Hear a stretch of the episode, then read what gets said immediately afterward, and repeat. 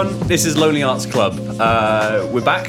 Uh, how's everyone doing? Uh, got, got myself Josh, Ali, and V's as usual. I, I always go first. You, what have you been doing, Ali? You just did go first. Um, I know, but you, you hesitated. oh yeah, I was looking at you. Got in there. Anyway, um, I'm good. I've just been working on recording my album. Seven days in. you started. And yeah, started Big. a new album. Yeah, it's- it's- Se- Seven days of pure recording. yeah, and to be honest, I really like it. You Wow. know, you you kind of get that kind of second album, you know, fear people talk about. Yeah. but I don't think that's been applicable to me. But maybe it's only because I'm seven days in, and Yeah, this this is like this is like the honeymoon period. You come in, you're like, oh, like Yeah. this is wonderful. This is amazing. Like, I'm having a really good time. Um, but I think maybe it's because my first album felt like my second album. I had like a panic, uh, like period during my first album. is that because you did like a hundred EPs? And Yeah, I think so- I think and then, and then I by the think time you got to the uh, to the album, yeah, it, A person's album is usually like the first body of work they do, whereas mine was like two EPs and a bunch of singles and a collaborative album. So then my first debut felt like a, you know, the second album, and that- Yeah. that's when I kind of started feeling the fear. It's like this thing needs to be good, and this one now feels like a third album, and like you kind of got over that, and now you're sort of chill. finding your. I'm just happy. That's Nice. that's what I've been doing. That's sick. V's, what are you being up to? Well, as you well know, I only had two hours of sleep last night. I and do. then, You're doing very well for a man Dragged me up- over town, and I've been working on my album with uh, with Benji Nice. uh, for most of the day. Uh, it's, it's weird that you mentioned that you, you're not feeling it yet. The the, the, the need to do better than, than your last stuff. Because like I'm I'm feeling that now. I'm looking at the stuff I've done. I'm really like happy with some of the work that I've been doing, and I'm feeling like the anxiety of actually having to deliver something as good as or better than the stuff in, in my artwork at Yeah. least. Right. Okay. Like in my Yeah, artwork, I'm looking at stuff I'm doing. I'm like, I'm, I'm really happy with what I'm doing, um, and now I've actually got to deliver something better every the, time. the delivery is the scary bit Yeah. because you know then it's done and what people don't like it. There's an artist called Lois who says, and she's phenomenal. I- if you're into illustration, you almost certainly have heard of her.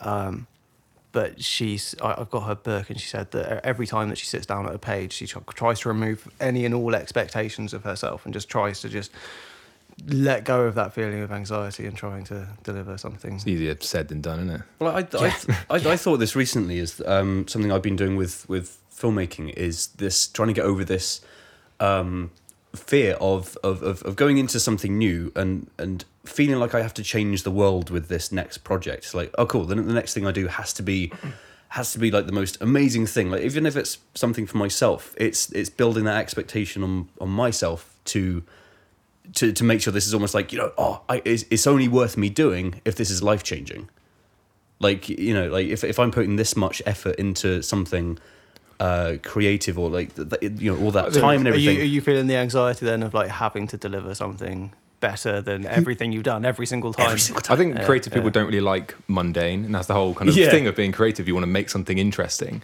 so mundane is like not part of our, I don't know, vocabulary. yeah i guess so Yeah. my my latest um my latest task so the last week i've been up in uh north wales and i've had to make a documentary for the canal and river trust uh so it's a don't laugh No, I don't know why. I'm like, This is my work, like man. canals and rivers are great. Yeah, it's like a, it's, it's like a day in the life of uh, documentary about all the people who, who use the canals and waterways. Um, but me being me, I had to go in incredibly sort of like arty, and it's it's really sort of like like visceral and, and full of texture. Just some like dry ice on the canal. basically. Yeah.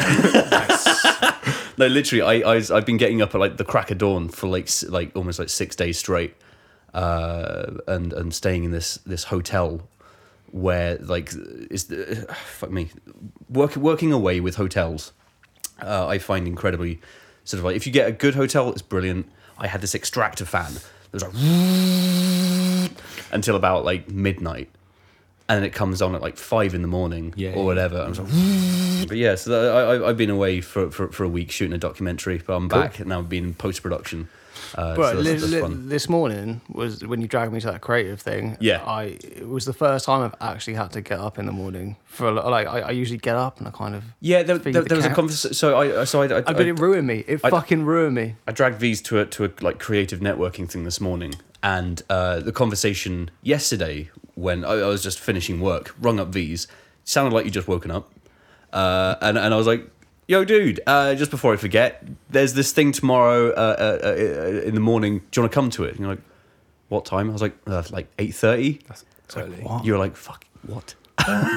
yeah, like People exist at that I time. don't. Yeah, I, of the I don't. I don't do. No, I, early. I, I generally work at like three or four in the morning, and then get Mm. up at like 10, 11, start work then. I used to. I used to do that. I used to. I used to work like incredibly late, and then like you know finish about like three or four in the morning, and then then start at like maybe ten or eleven. But then I, I remember because when you did that when you were li- we lived together. Yeah. And I remember you got up.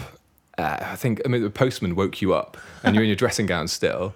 And you had to justify to him why it was like ten, and you were still in your dressing gown on like a Monday afternoon or something. He's like, "Oh, oh, oh, I've been I've been working all night. I'm, I'm freelance. I'm freelance. please, please, please." I have a job. It didn't help that the house probably looked terrible.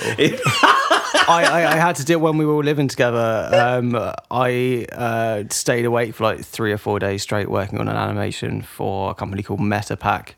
And then uh, our landlady came to review the contract or something. Oh, that- yeah. And I was like out of my mind. And I'm like, hey. Welcome. And she, I, I was just like, here's the paper. And I looked, I think I signed something. And then she was like, can, can I have my pen back, please? I was like, Eating it.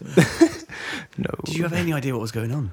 Um, I Trying to had hide to the like, yeah, true, true. We weren't allowed cats in that place.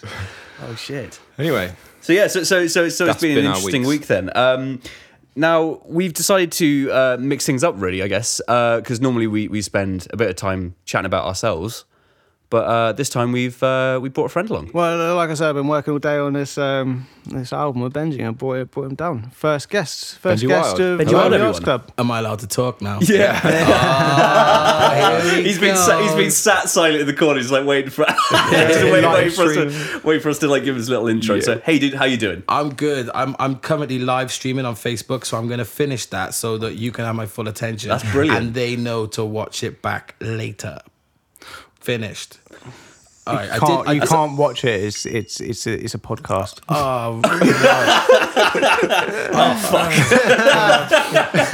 How are you guys? Thanks for having me in. It's, No, it's um, cool, dude. I It's mean- really nice to be here. For those of you that are listening, this these guys have brought me to a wonderful setting. It is what I would describe as the opposite to Josef Fritzl basement. awkward laugh. Awkward for a laugh. start, awkward it's laugh. on the second They said floor. that they was gonna edit bits. I'm gonna make sure they have to edit bits. Yeah, I mean we're we're That's we're, we're, we're, we're saying, boys. we're, we're here recording in uh, in in Ali's home studio. This is Novo More HQ. Novo more HQ. Yeah, man. Um, he's, he's got everything. It's, it's a beautiful place to Yeah. come. It's great having you here because obviously V's has told us all about the album. I've I've heard the album. It's fucking amazing. So it's Thank really you. good to have you here, and I- I've got lots of questions to sort of rattle off at you. But also your story in general is Mm-hmm. for, for me is, is an intriguing one. Um, what was uh, I don't know. Let's let's let's go like back then. What was your what was your um where did it start? uh, 1989, my mum had sex with a guy, and then she found out a little while later that she was pregnant. Oh, oh, where did the co- oh? That's like dad joke shit. he is a dad, I bro. know. He's- he's- you gotta let him Yo, off a that's a little. madness. That, that is a madness, actually, because once you become a father, you find it very difficult not to tell dad jokes. But so being being serious, where did it begin? Um, I was an entertainer from when I was very young. I didn't know that, but the people around me did because they were very highly entertained. Was that like in, in school and stuff? like were you, were you always like class Um, clown that, or I, was- you? I can't remember the age, but my family will back me up on this for sure. There was an occasion where we were uh, we had fam like you know immediate family in the home, but we had some like external family visiting, and I was very very young, and I went round the living room with a. Uh, what they call post-it notes and a pen, signing my autograph and giving it to all my family members, great. telling them, "Keep this, because one day I'm going to be famous. It'll be worth something."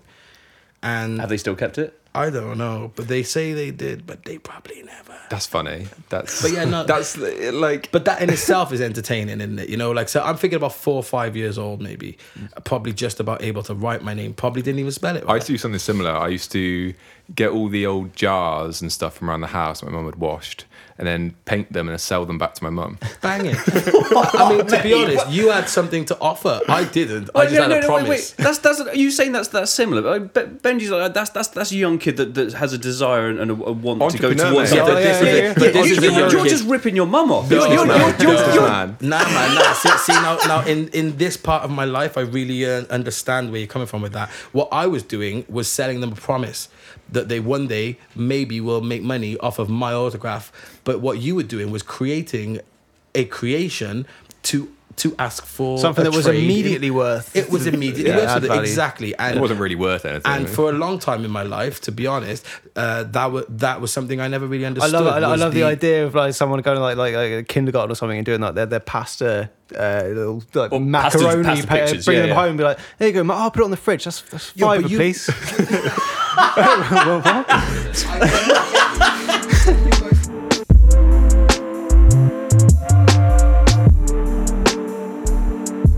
to anyone listening who hasn't heard your stuff before, how would you describe um, your, I guess, music vision, your sound, you as an artist? How would you describe yourself? Um, okay, so I am somebody that people seem to find interesting, complex, and relatable.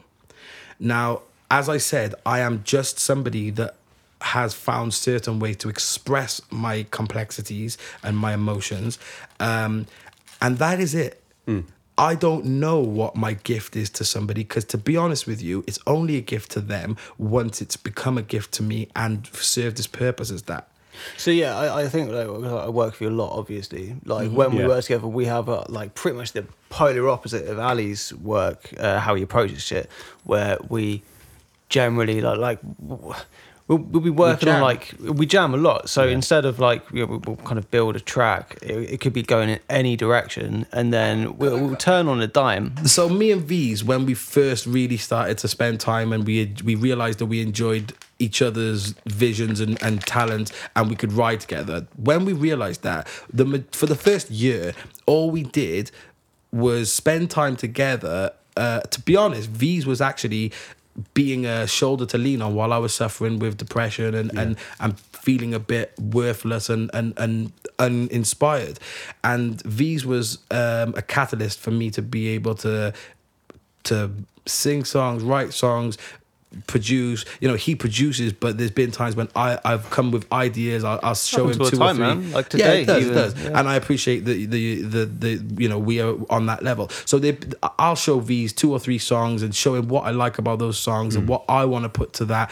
And ask him, can you create something of that emotion, that energy that I can then unleash my and to be really Yeah. honest V's has been like a counselor to me in that respect because he's Hmm. listened to me and and he's been like all right you've obviously got your problems you need to express them and for the first good year that's what we did we drunk together and we, we I think that was important to the the idea of us having any sort of like tangible project together was the, the we'd have to spend time making just everything Learning. to really like figure out where it would go. Just just to go off off, off something you said, which I find really um, really interesting.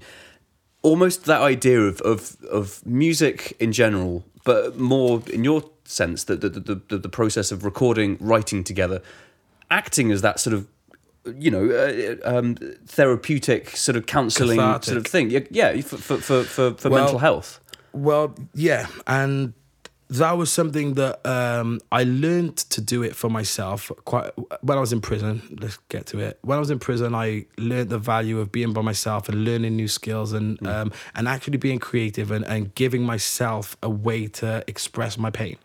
Now I realized in prison how to do it, but I was doing it for years before naturally. Since prison, I've been through a lot. You know, I was signed to a major label with my band. Got that all fell apart. Band broke up. Dropped from the label. Uh, had a uh, found out that I was having a child. Um, had to learn how to grow up and take responsibility for that. But all of these things basically left me in a place where I either did a job or something which I didn't want to do, or I found a way to make myself happy. And you asked me originally, what the what would I explain to somebody who's just landed on this planet about me? I am a normal person that just seems to be relatable, articulate, and pure in thought. And and and people people want to buy into that, and I need them to fucking buy into it because I need to sell some shit. Well, I think that that's important in, in rap and hip hop is to uh, be relatable. the reason that people consider me relatable, I think, is, and I say I think, is stuff that has been Yeah. relayed back yeah. to me from people. But I am a half black, half white, j- turning 30, 29 year old man. Um, I have indulged in all of the things that today's society would consider um, edgy, dangerous. That's the stuff that's thrown at you, isn't it? It's your, your Yeah, experience. But I've life, run, yeah. I've run headfirst into all of them things because to me it was important to be able to, when the day comes when people ask for my advice and my opinions, I want to make sure that I have You've been I've been there. yeah, been yeah, there. yeah, yeah, yeah. so I can't yeah. just tell you what my opinion is. I can tell you what my word is. Yeah, it's that trust, isn't it? Yeah. It's, it's like you can kind of trust what you say. I've been to places. I've spoken to people. I've met people. I've been done over by people. I've done people over. I've taken the opportunities. I I've fought when I needed to fight, and I backed down. I need to back down, and people get that through my music. And this album is very important in that sense because this is how it will strengthen my future. Um, character because it's you know it is a character that I'm selling even though I'm now trying to co uh, to collaborate the character with the human I don't I don't think I've ever actually met the human that I am have you met the, the human that you are I, I, I- I meet myself occasionally uh, in the dark regions Where- of, of where like, the- where the oh, fuck have you mate, met there's, yourself, there's, bro? there's been some nights where I've, I've caught myself in Listen, a reflection. I'm like, oh, you I'll say fucking one hell, thing the- that, I'll say I'll say one thing that will make you realize that you've never really met yourself because I I've been through bad mad things mad mad bad bad things none of us are as nice as we like to believe we are I'd say that. I'd say that's true. yeah. So you're, you're summarising what, what has been the, the, the subject of some degree of psychological study, where they do say that like every single individual is less intelligent than they think they are, they are less good looking than they think they are. I, I I- I've not heard the the how good you are added to that list, but I now you bring it up, I 100 percent agree that that's Wow, that's how nice. I, yeah, yeah. I, Yeah, I, what, I agree. What, I, I- what, yeah. what I, what I think is, um, in, in that sense, what you're saying is about the, the sort of bringing personal experience uh, w- w- with with an audience. They it's that trust that you build with them. Like you saying, for you, it's your persona, it's the music. You, you you engage with the audience, and there's that trust built because they sort of they know you've been through it and stuff like that. So with like like like like Ali with, with your music, heartbreak. Uh, uh, like or, or, or sort of um, like like questions that you sort of asked yourself in music in general. Like what's how, how is that for you with writing? Like because you've got your album coming up, like going on the same kind of theme. What kind of stuff do you have to think about, or, or what, what would you like? What, what kind of things are, are, are you like questioning or trying to bring forward? Yeah, I, you know, I guess that heartbreak thing is the the name of the game in a like. It's that you know, money a maker. lot- no, it's with, with all music. Like emotional music really hits home with people, and you know, kind of sad melancholic music is actually kind of healthy for people to listen to. Yeah. it kind of helps them kind of get through stuff on their own, and I think people All relate to it art without even realizing. is- Yeah, exactly. It's all art and music is the expression of someone else that you can kind of ingest. When I first was put onto Bob Dylan um, what fascinated me about Bob Dylan was that Bob Dylan fan over here, Josh. yeah, I you're a got Bob Dylan first, fan. first pressing of the freewheeling. Love it. I always find it quite surprising when people don't appreciate Bob Dylan because I feel that there's so much that you could appreciate that it's hard to not say you appreciate one of the elements of who he was. But but, but to the point. So when I first was put onto Bob Dylan, which was only a few years ago, I started listening to all of his songs that I could get my hands on. Which in prison is not that many, uh, but what I realized was that he had um, written uh, let's just say a guitar acoustic song with the lyrics that touched on so many real life scenarios.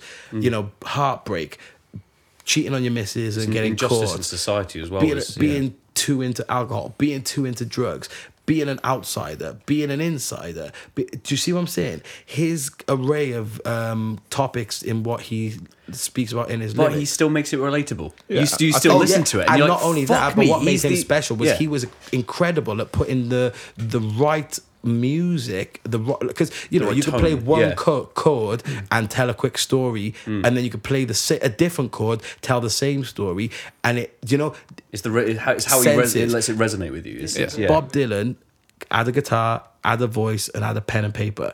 And he, in my opinion, was the greatest songwriter in only because he touched on so many different emotions and gave them all a great voice. he for, for me um i uh, ju- just going i mean going back on his history uh he he he wrote songs that sort of spoke uh you know as as, as a as a white kid Mm-hmm. in those days he was singing about like injustice in in society um Oh, craziness. it- it's in in america at the time Have you as ever well have you ever seen um, Bob Dylan and Zach De La Rocha in the same room? Interesting point.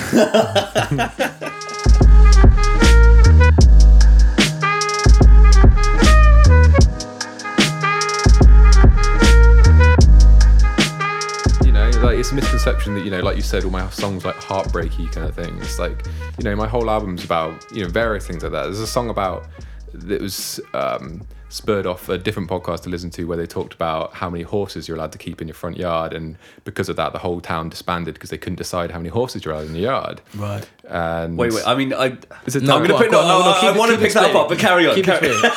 yeah, yeah, yeah. Um, yeah, there's songs about you know growing up with all my friends, watching like fucking drug abuse happen. Yeah. Throughout kind of my life, people people I Yeah, know's yeah. life, and how it's affected them, and how I've kind of like And how it's affected risen in a different way, and yeah, you know, and Yeah, totally, people man. people associate that stuff with like a relationship.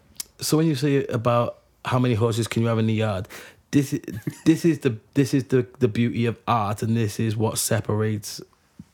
Let just for the sake of the of the term, the men from the boys. It it is the case of who is willing to because we we all know that there are rules that the industry set for example the length of songs the pattern of chorus verse chorus Is that, is that for like sort of radio play? Like, yeah, for like three, but- but- three and a half but minutes this is you what want to be on If you yeah. want to be whip, whipped up by the industry and, and you know have all this fake love, fake money that you owe back, but you know if you want this fake facade of, of becoming the face of a machine, then you have to just play the game, play by Yeah. the rules. That, You feel it when you're signed to a, You a do- label. oh, like, man. like you know, I will say everyone listening, I'm signed to a label and I'm happy with them. Yeah. So anything I say isn't. But how long you know, did it take you to find them. that balance where you could actually Yeah. have a label serve you rather than you serve a label? So when I was going to Sony, I know that they were dealing with They have Columbia. They got Syco. Yeah, They got basically, even the biggest, biggest stars like Adele or who, I don't know that she signed to Sony. I'm just signed giving to XL and Universal. XL. XL Recordings is part of the Beggars Group, uh, big record label group, Right. which own a load of record labels. Okay, but, independent. But but so so this is what I learned when I first started getting invited to Sony headquarters in London for meetings. We might sign you. The first day that I went to the Sony headquarters, they took us through all these fancy gates and up to the third floor and Yeah. through the fancy shutters. Then they took us down a corridor into a room and they were taking us to Music for Nations, which was the subsidiary, their office. As we get into their office, it's like a call center, you know, like they're all blocked They off. are, yeah. So they've got like say uh, five by five meter offices, and there's about thirty of them in this one massive. Well, they're like little little cubes of, They're all of little, little, cubes, cubicles. Oh. but you look around the room and weird. and they and you can see all these little labels above the desks.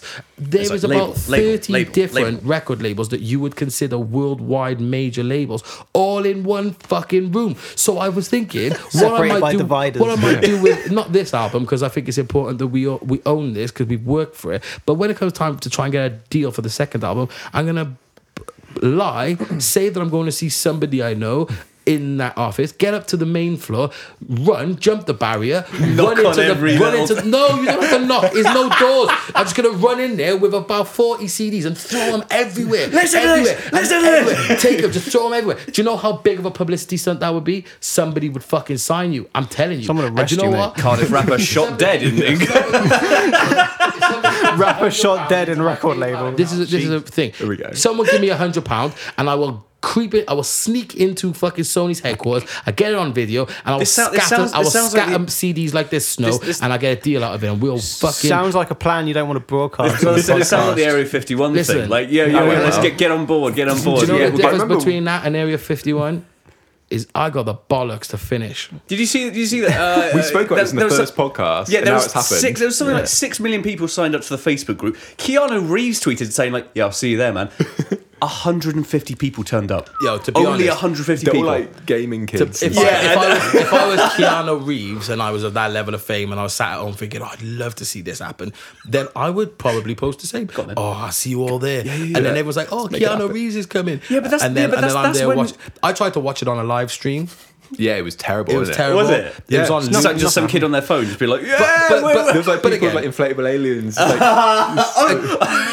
Well, I, I saw the aerial map of like what, like where they actually were, and they never made it like close to like forty kilometers. let's talk about deals maybe because you Deals. signed to Sony and like this is something that I was nearly in as well and I got taken to Sony I went around all the offices Mm-hmm. and we got talking about we got talking about which labels could work for me, Right. and basically it's because I'd just done the cover of Welcome to the Jungle by Guns N' Roses for the Lynx advert, and because of that, people were like, oh, this guy is going to be big. So you became somebody that they were looking they for. could commercialize that. you. They could really commercialize on that. And they were like, in the like taxi ride, they're like, oh, I think we should do another mix, turn the vocals up a bit and stuff. I was like, yeah, you know, maybe. And then kind of, I, they were like, oh, we're going to meet with Syco. I was like, what's Syco? They're like, that's one of our sub labels. It's owned by Simon Cowell. The they boss. have, yeah, you know, they have like, you know, all the X Factor people. They end up Yeah. getting signed to Syco. I was like, you want, you want me on that label? Yeah, it could work. And I was like, could it? I, I went back and forth, and that was like a few months of my life where I was like writing songs with a friend, thinking like, oh, I could be this kind of like more alternative, kind of James Bay kind of style Mm. music,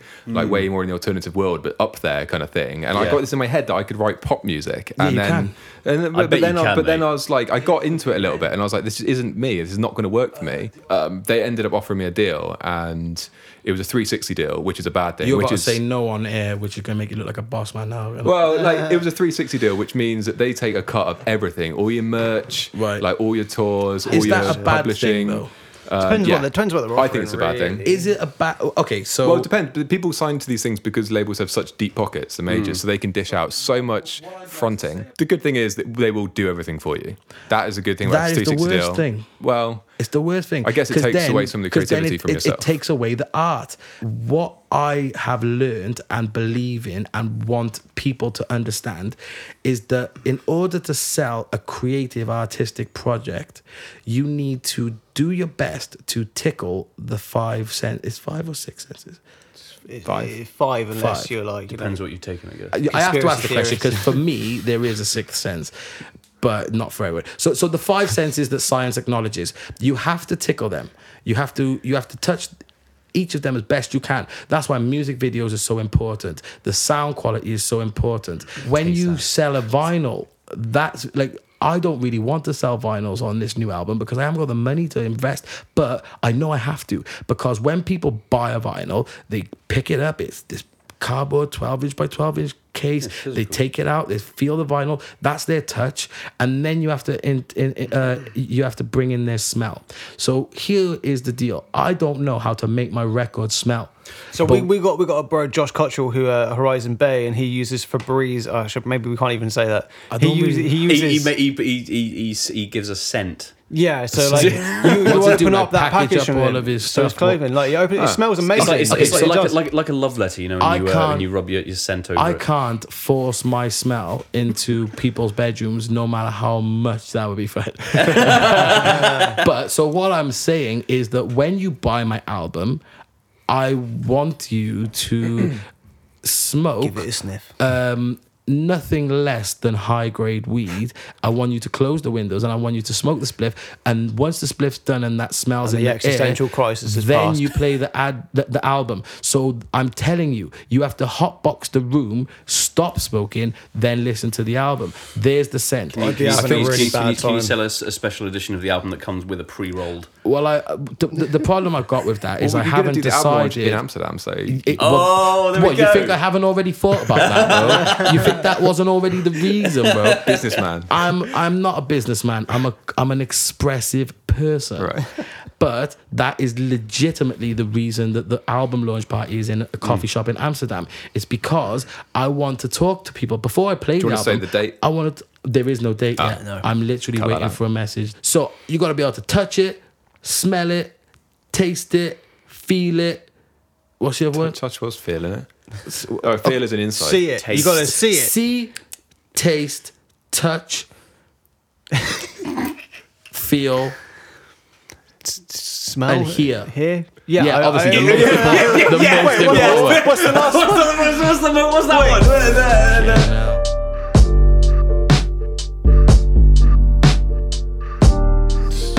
You you, you you're saying that like creative control is very important. If, if you're really an artist, creative Yeah. control and, and really thinking about how, how you want your product to, to land, how, how, how like you said, that's a good word, how, yeah. how you want it to, you know, the, the feeling of the quality of that vinyl, the artwork on it, and everything. Once you've like, like like what I'm doing with Sumos, but obviously like the album that we've done together. It's okay. We can talk about all the projects. Yeah. man. The album that we've done together, like like I've done all the music, well, m- a good portion of the music, Mm-hmm. and you're sort of taking control of the visual side of that and the videos and shit. And then for Sumo's, uh, you know, you, The you stepped one. on, and I'm, I'm taking Well, care of that. why so for Sumo that, took a back step, wasn't it? Was Yeah. because it's so important to us to make sure that the visuals were as we imagined. yeah. That yeah. we have to just be patient with that. and that, that's, that's- super important to me to make sure us, that this bro. this whole thing it feels cohesive. and I know it's something that you do a lot, and that you you do a lot, Josh and Ali. Yeah. Like, like this is the yeah. integrity that we have as a duo. And this is something I'll say to the young artists coming up, and it's, yeah, I think everyone in this room can fucking agree, is that you want to be so careful when you're making that first project and Yeah. you're like really loving it. You want to be careful with that first YouTube video, Yeah. with that first thing, yeah. because you can ruin you can ruin man. your whole career, Yeah. your whole you know- career trajectory tone, doesn't can it? be it Yeah. sets a Do you know, tone. uh, it so sets I- a tone. If any young people who are just starting off are looking at their first music video, you really have to take control of your art, and you that doesn't mean you have to be a fucking egomaniac, fucking sociopath. Yeah, you just micromanaging. yeah, you just want to do your research, spend yeah, time research, finding know what it is relevant. that you want to portray. So even say you have no budget, then you come up with an idea that is just based around walking around a, a bare naked field. Have to be original ideas. Not many ideas really are, if I'm honest with you. They just have to be your ideas and they have to be executed to your standard. It doesn't have to be a fucking million dollar looking Timberland Missy Elliott product. It just has to be yours. so Well, yeah, I so- was, I was gonna say, it, in, uh, f- f- obviously, Ali. Uh, Yeah, Ali I was going to say, like, that's, you know, how, that's the- how we started. the first like two years of my career it was kind of the start of my relationship with with Noah and Josh, and basically I needed a music video, and you Well, know we- we- I trusted him to make something, and basically it kind of raised me to a point where it made me look like I was more professional than I actually was. Right. So Did you have control of the ideas in that? Yeah, yeah. I mean, Yeah, we, we- we we, were just together, like we? sat together, kind of thinking of things and just going out and doing them. Because if you're going to do him a favor, um, and he comes to you with a basic idea, Yeah. and you get to then say, "Oh, well, I'd love to do this, this, this." I think we were you lucky enough that it wasn't really or like you guys working together wasn't really favors. It was that you just genuinely really wanted to work together. yeah, I mean, Exactly. I mean, I mean, Same And that's, so that's a let's- fortunate situation. Sorry. Let, us go on. let's say one of the one of the videos um, you did a song with um, Ed Tullett called "Foe."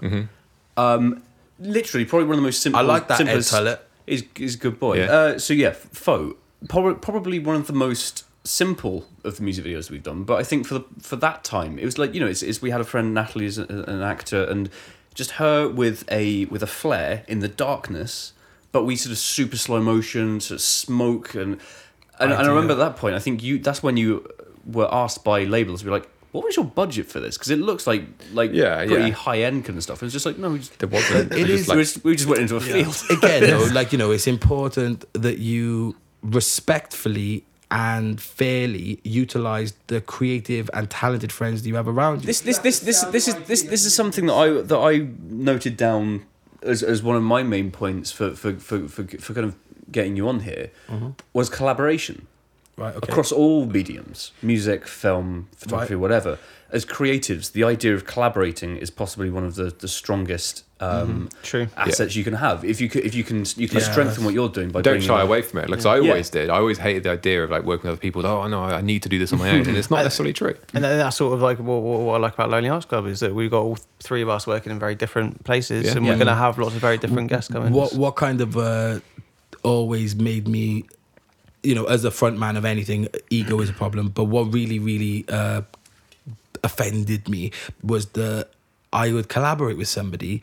And then I would have to explain to the listeners or the, the people that accept the, the finished project. Ha- I wouldn't be able to listen to a song that and not say, "Oh, he did that, that, that. I did this, this, this." Though, but Do you feel that's always like a there's always like a, a battle then if if because because I guess collaborating is almost about that harmony think- between you both I think towards that there. But I think I've learned with these over the last few years that um, initially, for the majority of people, there is going to be that battle because you really want to show yourself and you really want to, you really want to stand out. But what I've learned through working with these. And I've been lucky. He is an, an understanding person. Um, he's also a, a strong person. So if I say something that he doesn't like, he'll fight back. But we are very kind to each other.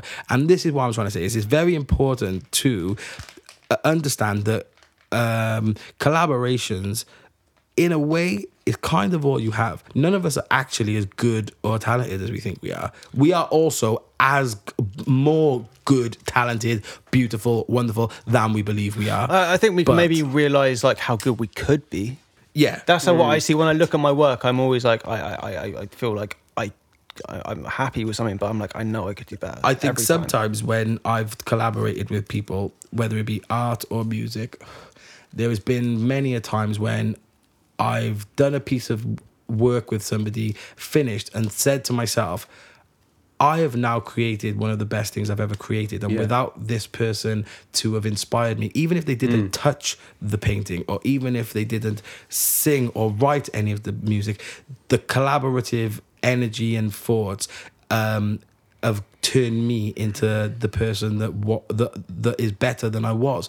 And sometimes it's really hard to admit that somebody else inspired you to Yeah, be the best yeah. version of you. In the last couple of months, especially with this album, I've really learned that. Um, there's a few songs on the album which V's had made beats. We might have made them together, but you know, V's had finished beats, sent them to me. I've, I've said, love that beat, that's got to go on the album, but I've not written to them. And then at some point, I've thought in my head, if I'm not got the inspiration to make this a, a song, let me send it to somebody that I think could and see what they do to inspire me.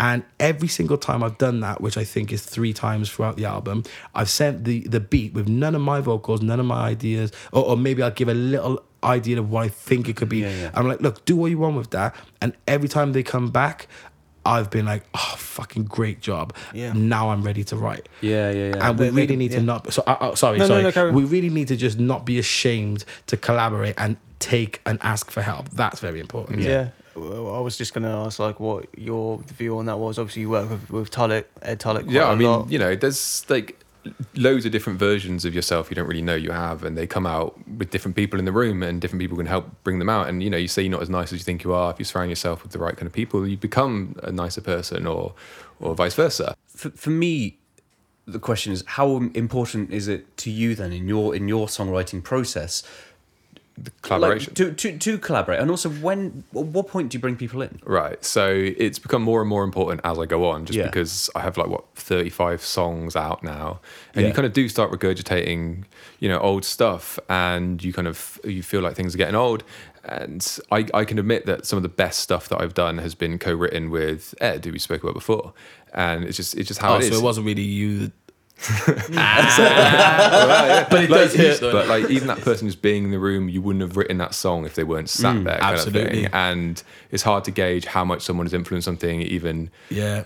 I don't, I don't know, but yeah, it's become really, really important to me. Just because I want to, I want to release the best music I think I can, and I'm not going to do that completely on my own anymore. There is a saying that you will become a version of the five people that you spend your most time with. Now, I'm not saying you have to spend your Don't time like with. now, now, for some people, I mean, like what, Some man, man- people- mannerisms, sort of um, your, your outlook on life, your sort of yeah. V's will lock himself off for quite long periods of time. He'll see me. That's why I'm 'cause not that's like anyone. business. you know, like he, he he will still have me over to work on the album because that's creative. It's work. I'm most like my cats. You've become like Pornhub. Yeah. Okay. okay.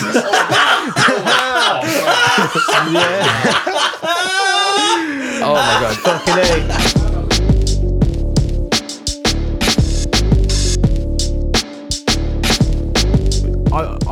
I, I'm kind of interested in asking because we, we spend a lot of time together working on stuff, but rarely do we ever actually talk about the things that we've done. So I'm interested to know like how Astroid Boys really like happened started for you because obviously you came in a little bit after the actual Um, yeah, yeah, genesis yeah. of the band. You know? I left school at 16, didn't get the GCSEs that I wanted, didn't believe that I could get onto the college course that I wanted. Uh, I got a bit lost, so I spent my first few years out of school looking for full time jobs and working things I didn't want to do. Um, and in my spare time, I was still doing music, and and at that time, I kind of became a really respected MC in South Wales uh, through like Smokey's TV, MC battles and stuff. I'd become somebody that you know I bloody knew it. It was just so As a kid, I think most kids that age with some talent. Yeah. And also, you know, for my entire life, I was the fat kid in school. There was, you know, just about funny enough to be in the cool group, but I was never really like the man in school. I was liked, but I wasn't anything special. So all of a sudden, I've left school. I'm, I've got this hobby, which is, you know, getting me a lot of attention. You know, I'm, uh, girls started liking me. All these typical things, and it just it just got me excited. Phil tracks. I met him at a house party.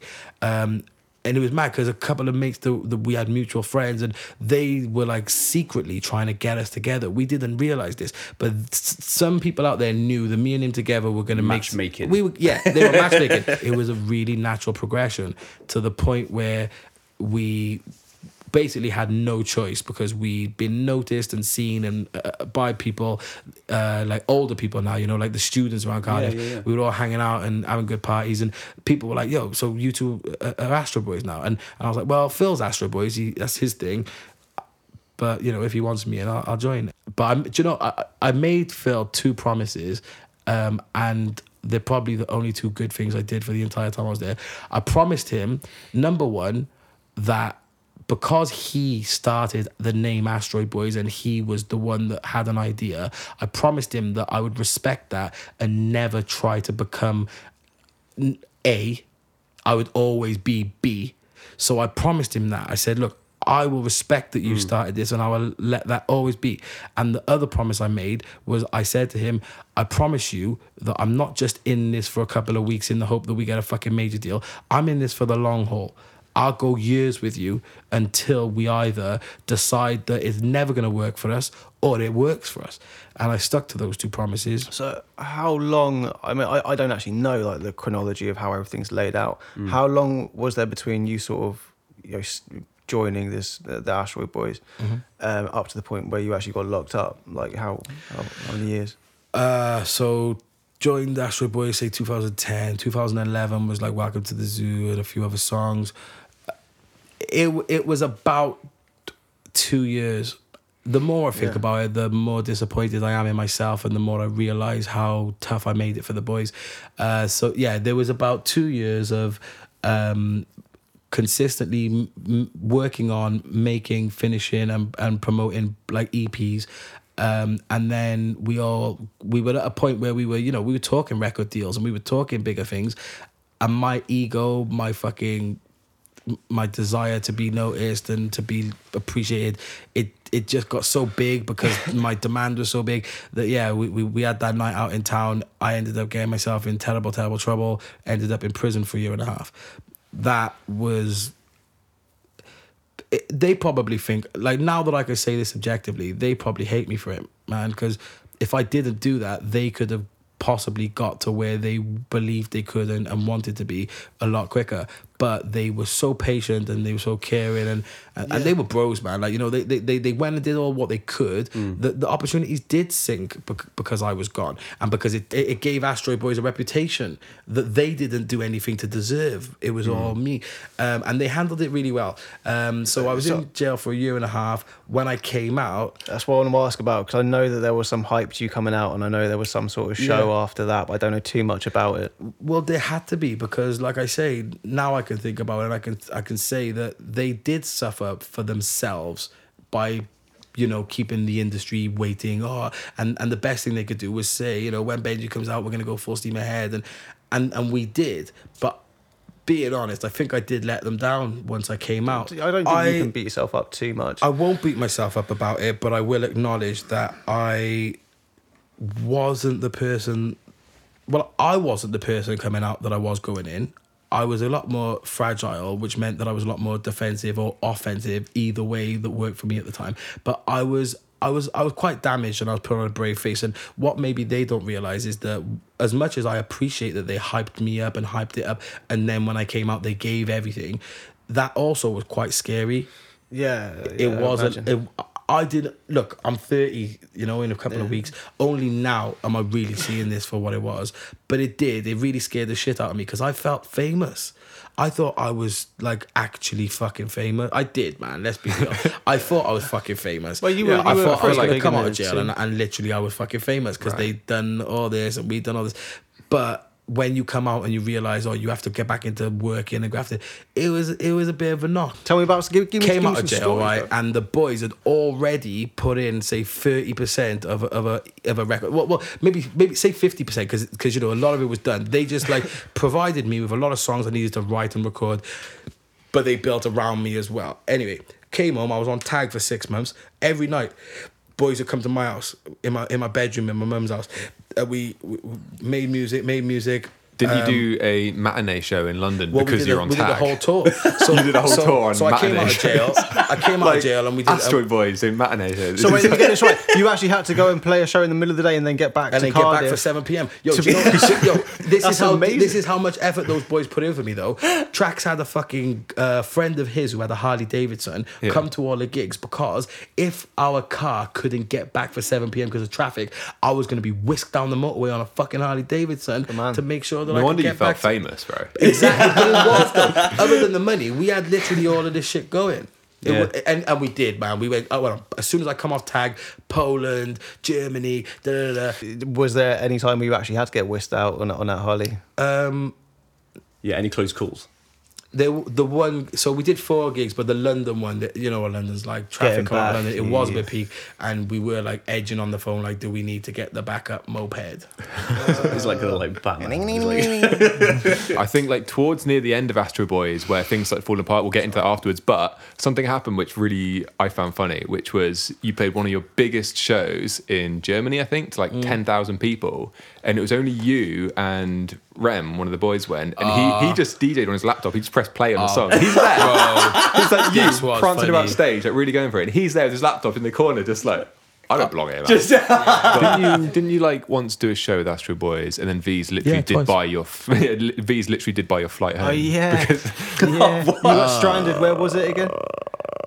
you don't want to talk about that. well I, I do really want to talk about it I, just, I got stranded in italy is it fair to say i got stranded or should i say that I You i didn't wake up. I, I really It's a different didn't affair to when, whenever I toured with Novo. It's all like chamomile tea and early nights. Uh-huh. oh fucking Asteroid hell boys.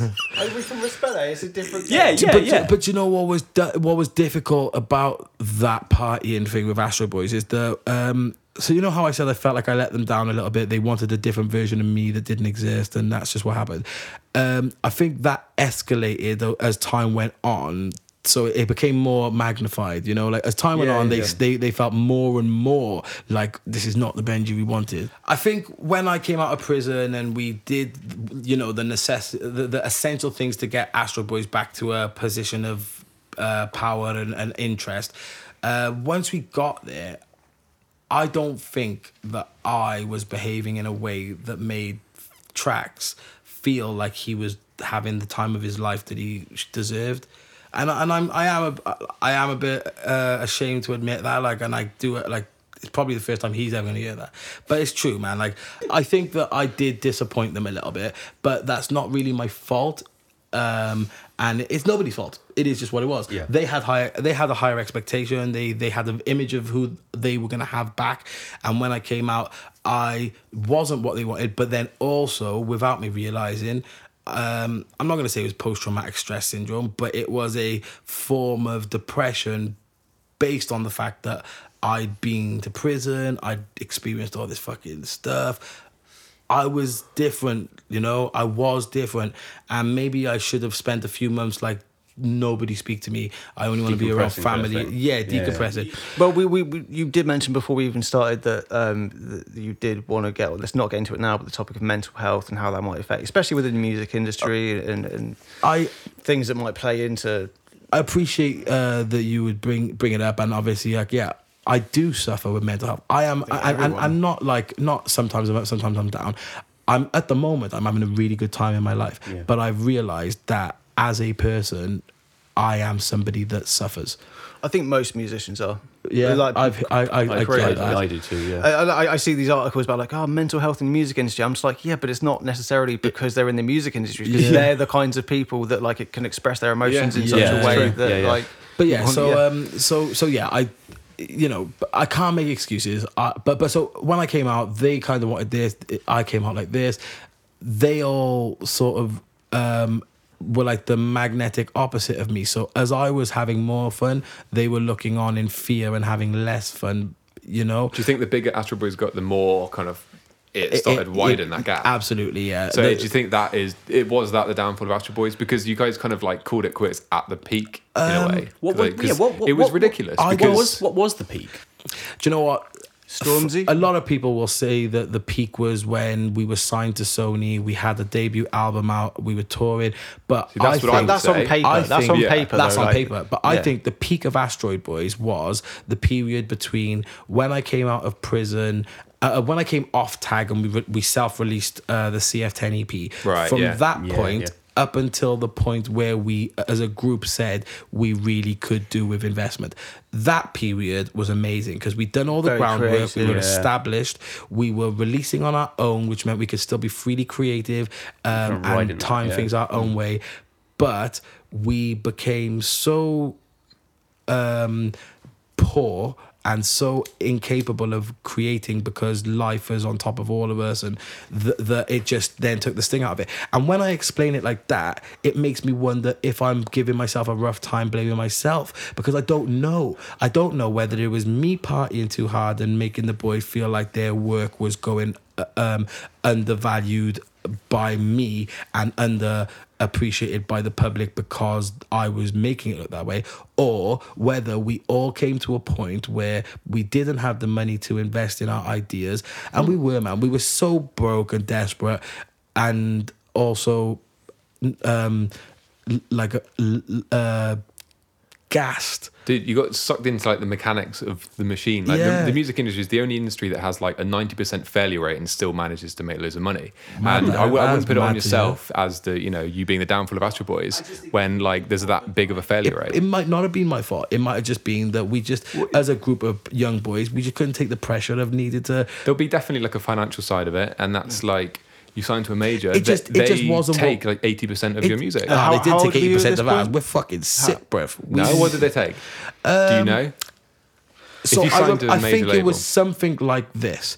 It was something like they took, you know, let's call, call it ninety percent of Yeah. sales until they'd recouped the, the however many thousands they'd invested, and then as soon as they'd recouped, it did a it turned on its more in head. your favour, but but- but hmm. you might be right. I'm not saying you're not right in that maybe it wasn't quite in, in the favor I'm thinking. I think it would be at best 50-50. not only did they sign us to make that album and the future ones, which we which we never made and then got dropped from, from, from the label, but they also bought our two EPs, the CF10 and the Bacon yeah. Dream. So that gave us a little bit of leverage because there was songs like Dusted and Mingin and things that they could really market in the in the bigger scale that that gave us a bit of leverage to. to you know, to to to, to sure. ask for, but but yeah, honestly, like I remember, even like you know, even to now, like I can't say that signing with Music for Nations and Sony was a bad thing. I don't think they did us dirty. I don't think that they didn't have our interests at heart. I honestly remember feeling like it was basically a bit shit that we we were gonna get this little advance. Well, I say little. Good for fucking lots of thousands, but but in my head it was like we it's a bit shit that we've done this work and that we're not actually going to see any money off the individual sales until they've recouped. And I remember thinking they might never fucking recoup. They've given us so much money, but You never have to pay that back though. So no, fine. you don't, and, and we haven't. Exactly. well, La- labels are often Uh, wasteful. listen, uh, do you know what's mad as well? I, I gotta say about the other boys in Astroid Boy, it, it it does show good fucking character on their part. When the, the band met up and we decided, or they decided they wanted to leave me, I said to them, "Why don't we sign for the second album?" Which was literally the contract was on the table. Yeah. Sign for the second album. Make a few tunes. If it don't work, uh, we're not feeling a new energy. Then we There's nothing off. to lose at that point. If you just why Right? it gets me and But why you you, guys broke up. All of the boys turned around and said, "Oh, to listen, I don't think we should take that money just in case it comes back in the future, karma or they're hunting us down. You know, let's just not take the money. Let's just let's just get." And I was just mind blown. But we could have waited one month, took a good fucking chunk of cash each. And then waited a week and said, "Oh, we really are falling out. We're not going to do it." We should talk a little bit about like quickly. Didn't they say spunk up the wall five grand on a video for you guys, which you didn't like? Then you ended up making Yeah, your own one in your about? bedroom or something. That is a true story, yeah. So what happened was we had a budget for producing this album and for marketing it. We made the album for so cheap. Like like they didn't realize mm-hmm. how self-sufficient that we were as a group. They just didn't realize. So they they put all this money in, we spent nothing then we gave them the finished product product and i think that made them think oh well you know maybe we'll bump up the the promotion and the, so then they started to try and like say to us, well, look, you know, why don't you work with some of these like videographers and filmmakers that we have in house at Sony? You know, these people have worked with him and her and her and him, and they could really. And we were like, but we we have really You good. have a vibe, you know. Yeah. Yeah, but but but not only that, like we were saying to them, we have videographers that are not only incredible, but they're our mates. We've worked with them for years. They've done us deals, cheap deals, all of our career in the hope that one day, because they believed we would make it. Mm. And now we really want to use your money to pay them back Right. because Yeah. we thought that was absolutely spot on, which it is. And they fought us and fought us and fought us, and they were like, "Look, we get you, we understand," and and they, and you know they were trying to take us seriously, but they wanted to us to take a chance on them and to let them allow an outsider to come in and try and create a visual for us and it got to the point where we were back and Well, you, forth back and think forth. about it like you work together. You don't work for them; they don't work for you. You work together, yeah, so you yeah. have to collaborate. Right, and, and- you think, okay, sure. But so this isn't really their fault. Again, I will Yeah. say they had backed down on 95% of the creation of the sound of Mm-hmm. the album they really had they they tried to get us to do this they tried to make, and and they really really did uh take a back step and let us go Fair. they did and and and not many labels will fucking do that they just won't. So they really did um, listen to us, take us seriously, and believe in us. And I think it got to a point where they were so bored of not really having to do anything that they said, "Right, well, let's put our foot down now and Yeah, let's, let's really convince them to do this." So we cracked eventually. Yeah, they had five thousand pound, and they said, "Right, we've got three or four. We got we got four videographers. Here's their treatments for the video. Here's their previous work. Pick one." We were like, right, okay, let's let them have it their way. We picked one, we met him, we liked him, he had a great treatment, really cool idea. On paper, it was all good. They paid for everything. We went down to London, we spent three days shooting. During these three days, I went through fucking hell. Man was upside down, I saw the photos. fucking chained to the front of a tricycle. So it's like a for weighted- six hours out of 12 hour days. Wait, you, wait, was- wait, wait, wait. t- t- Take, take me just through the concept quickly. So, so you're upside down. the concept was that he wanted us to be upside down in the video, but so he wanted us to be the right way up, but the whole world was upside down. yeah, yeah. But there was lots. Of, there was a lot more to it. On paper, it, it sounded That's great. cool, like he yeah, sent yeah. really good pictures. But the practicality of But you're gonna look like you're upside down, like veins popping out. he, he executed the filming like like for the two three days we were filming i was looking at the shots back and he was explaining and i was like oh man he, this is going to be fucking hilarious and brilliant but so for the majority of, of, of it it was me or phil upside down chained with a massive belt on with clothes over the belt chained to the front of this tricycle. So my hair is touching the fucking floor and my legs are in the air. And I'm performing to the camera and we were doing these shots over and over different locations. Honestly like I really like I wanted to just be a diva and turn around and say guys to be honest blood's going to my head I don't feel well I'm not enjoying this I'll say how, long, how, I'll say how long did you did you manage to do Did you it? Like breaks? how long did you could you get Yeah. out of this thing easily? I could um I could only get down if they got me down.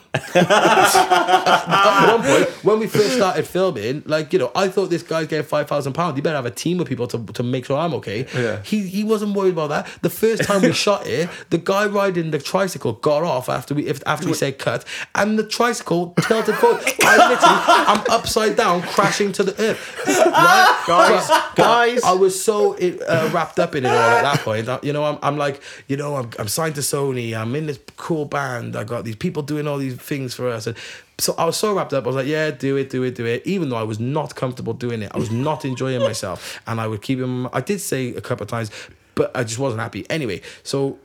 Uh, so we left that video shoot, and I remember the boys and us and me. We, we were all in London, having a couple of drinks. But I was having a couple of drinks. They just sat around twiddling thumbs. But um, but I remember us talking about it. Be like, yeah, yeah, it looked cool. Like you know, I still got some of the photos on my phone, like some of the things off his camera, and we were like, yeah, yeah, this is gonna be a good laugh. He sent the first edit through about two, three weeks later, and I didn't even reply to the group chat. I just watched the video and I was like, this absolutely sucks.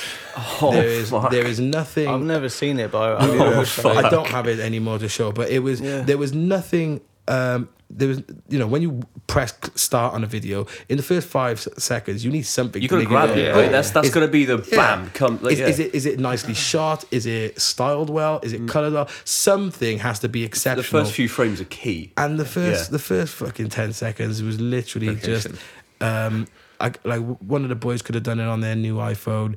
Then as soon as it got into the uh, intricate parts, which you know he's like really prided himself on, I was watching. I was like, I don't get it. It don't work. It, it just didn't work. It just didn't didn't fit It right didn't with fit the right. yeah. So so by this point, because we've agreed to let Sony pay one of Sony's guys five grand, then I, I don't know it might be fucking one of their nephews. I don't know, but so the the five grand's gone, isn't it?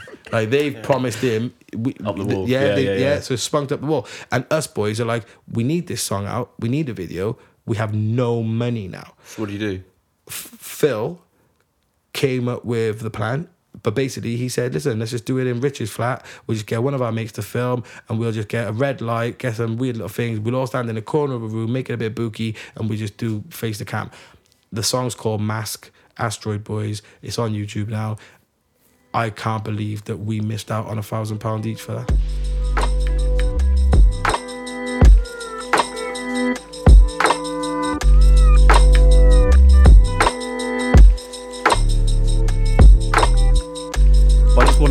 A sort of like a nice positive sort of note in a sense that we've spoken about sort of like collaboration, your journey as an artist. Like there's there's people out there that don't sort of like this this is sort of like their maybe initial insight into how like creatives deal with the ins and outs of making and, and the life that goes along with it. But what what positive advice can you give to people who are potentially like who who are trying to sort of figure their way through? Like what As far as what, like becoming creatively Explore, exploring that stuff like in a sense like you've learned a lot about yourself going through Yeah. what what would your biggest takeaways be from your journey Okay. What- Um, what and what could you say to, to somebody maybe going through it I genuinely mean this.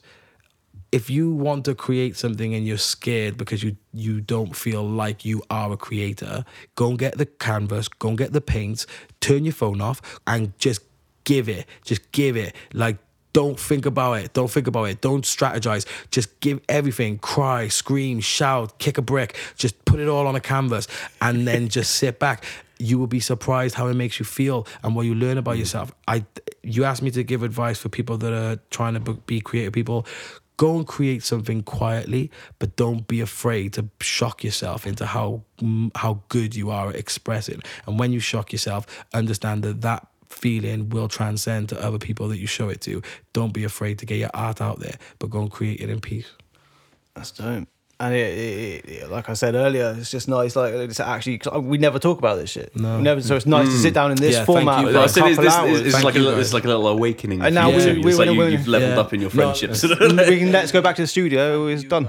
But you three, thank you for, for, for getting me in here, for giving me the, the platform to not only say to, to publicly what I've been chewing The up in full my. story, not not them Twitter. Just thank you headlines, for know? letting me Yeah, say yeah. it. Thank you for coming down, man. no, dude, it means a lot. Yeah, Yeah. thanks, Cheers, thanks man. so much for coming Never along. mind what they're here and not what they hear, but thank you for letting me say it because sometimes you don't realize what you're doing until you say it. I was going to ask if there was like any closing thoughts you had for your your old bandmates. Yeah, yeah, no, I do, I do. I absolutely love them boys. I'm really proud to have experienced that phase of my life with such um, bold, uh, hardworking, talented, and genuine uh, men. You know, like what a fucking bunch of fucking legends. They fucking made me the man that I am, and I, I everything that I'll ever do will always be hopefully to say thanks and to appreciate what they did for me. I'm so privileged to have met the people and, that I've met and to travel with the people I've traveled with and to experience the things I've experienced with the people I've experienced them with. I fucking love it, man. Yeah, what a great way to end it. I just want to say, dude, it's been an absolute pleasure having Thank you on. Thank you. I really, Thanks so much for, this. for, I for- needed this. Yeah, for coming and chatting. Um, Uh, before we go, I have got an album coming out called Skull and Bones, Benji Wild, aiming for an early January release date. Uh, gonna be posting the launch album listening party in Amsterdam. We're gonna have a poster up soon. Please come and get fucking stoned with me. What's your Instagram handle? At I am Benji Wild, Instagram, Twitter. Don't add me on Facebook. Got too many friends, and I could do without you. brilliant. Well, there we go then. So, um, so that's that's uh, goodbye from me, Josh. Ali. Beans. I'm Benji Wild. Nice one. Lonely Arts Yeah. Club exclusive. Uh, V's, Yeah, that- V's and Benji on the piano. That's a good idea. Here we go, Let me it's get in her lyrics. Oh, the lyrics. Uh, what's 140? Give me a- boom, k- k- boom, k- boom, k- k- boom, k- boom, k- boom, k- boom, k- We finished the podcast. Now we're gonna just do a little sing song. Got my microphone. A little bit faster, V's. You ready? Broken, I'm broken, but when I'm with you, I feel open. This here is not ecstasy, but when I'm with you, I feel open. I'm obsessed with you. Pizza, go go, and a spliff with you. Broken, but when I'm with you, I'm so broken. I love to make you get, no, you won't forget. Love the way we get down. Killers in the distance, turn to lovers in an instant. Nobody gonna be too proud. There's always water under the bridge, that's what the bridge is for. It's only love that we're living for. One chance when I see her, I'ma risk it all. Everything I gotta risk it all. When your pockets on empty and your tank's on low. And still she's trying to get it, you, she's calling up your phone. You know you gotta ride or die, no lie, you gotta get up in your zone. You know you gotta ride or die, no lie, you gotta get up in your zone. And again, when your pockets on empty and your tank's on low. And still she's trying to get at you, she's calling up your phone. You know you gotta ride or die, no lie, you gotta get up in your zone. You know you gotta ride or die, no lie, you gotta get up in your zone. I love to make you get, no, you won't forget. I love the way we get down. Lovers in the distance, turn to lovers in an instant. Nobody gonna be too proud. There's always water under the bridge, that's what the bridge is for. It's only love that we're living for. One chance when I see her, I'ma risk it all. Everything I got, I'd risk it all. When your pockets on empty, tanks on low. And still you gotta get it, You should calling up your phone. You know you gotta ride or die, no lie, you gotta get up in your zone. You know you gotta ride or die, no lie, you gotta get up in your zone. I was blessed with you. Pizza go go and a spliff with you, yo, yo. I'm obsessed with you. I can't remember the next bit. It's alright, I'm still not very good at the Alright, yeah. Uh, yeah. Thanks. It's been good fun. I'm off. I gotta go DJ. Thank you.